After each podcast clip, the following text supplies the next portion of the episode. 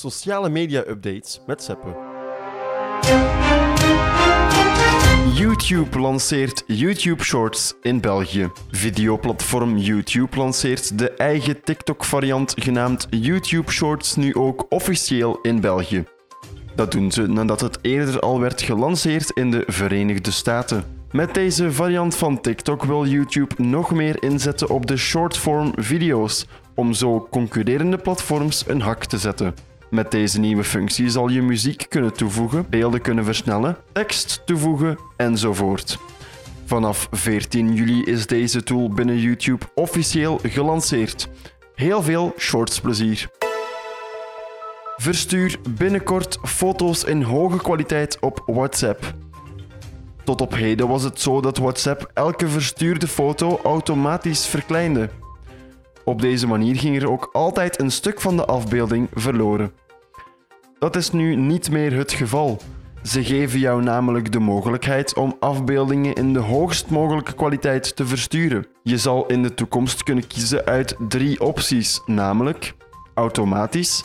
Hier bepaalt WhatsApp zelf of de foto verkleind kan worden. Beste kwaliteit en databesparing aan een lagere kwaliteit. Wanneer deze functie actief zal worden op de app is nog niet bekend. WhatsApp doet een aantal kleine aanpassingen aan het uiterlijk. In een nieuwe beta-versie hebben testers opvallende nieuwigheden ontdekt over het uiterlijk van WhatsApp. De app zit al een aantal weken niet meer stil en voert voortdurend updates door. WhatsApp wil van zichzelf een meer minimalistische app maken. Zo hebben ze het formaat van de profielfoto aangepast. En daarnaast werkt het ook aan een manier om een link te delen.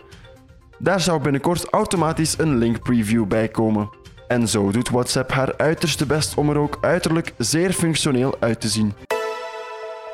Instagram zet limiet op aantal comments. Instagram zet een nieuwe stap in het schaakspel om haat te doen verdwijnen op de app. Ze gaan namelijk een limiet plaatsen op het aantal comments per foto of video. Zelf zal je als gebruiker bepaalde groepen tijdelijk kunnen blokkeren om comments te plaatsen onder jouw posts.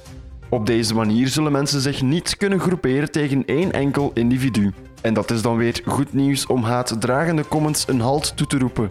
Die haatcomments zijn de laatste jaren steeds meer aanwezig op de app. Zo was er laatst nog het racistische incident vanuit het Verenigd Koninkrijk tegen de drie Engelse voetballers die een penalty misten in de EK-finale.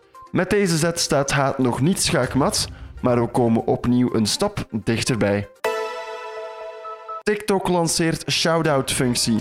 Wanneer de concurrentie met de functies voor de dag komt waarmee creators geld kunnen verdienen, dan kan TikTok natuurlijk niet achterblijven.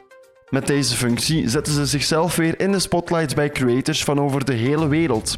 Zo zal je met shout-outs, video's waarin je als creator een persoonlijke boodschap brengt aan een volger die jou betaalt met TikTok-munten, geld kunnen verdienen. Nu ja, geld, TikTok-munten. Die munten kan je bij de instellingen toevoegen aan jouw account voor een bepaald bedrag. Dat bedrag is zeer variabel, maar ligt wel erg hoog. Wordt ongetwijfeld vervolgd.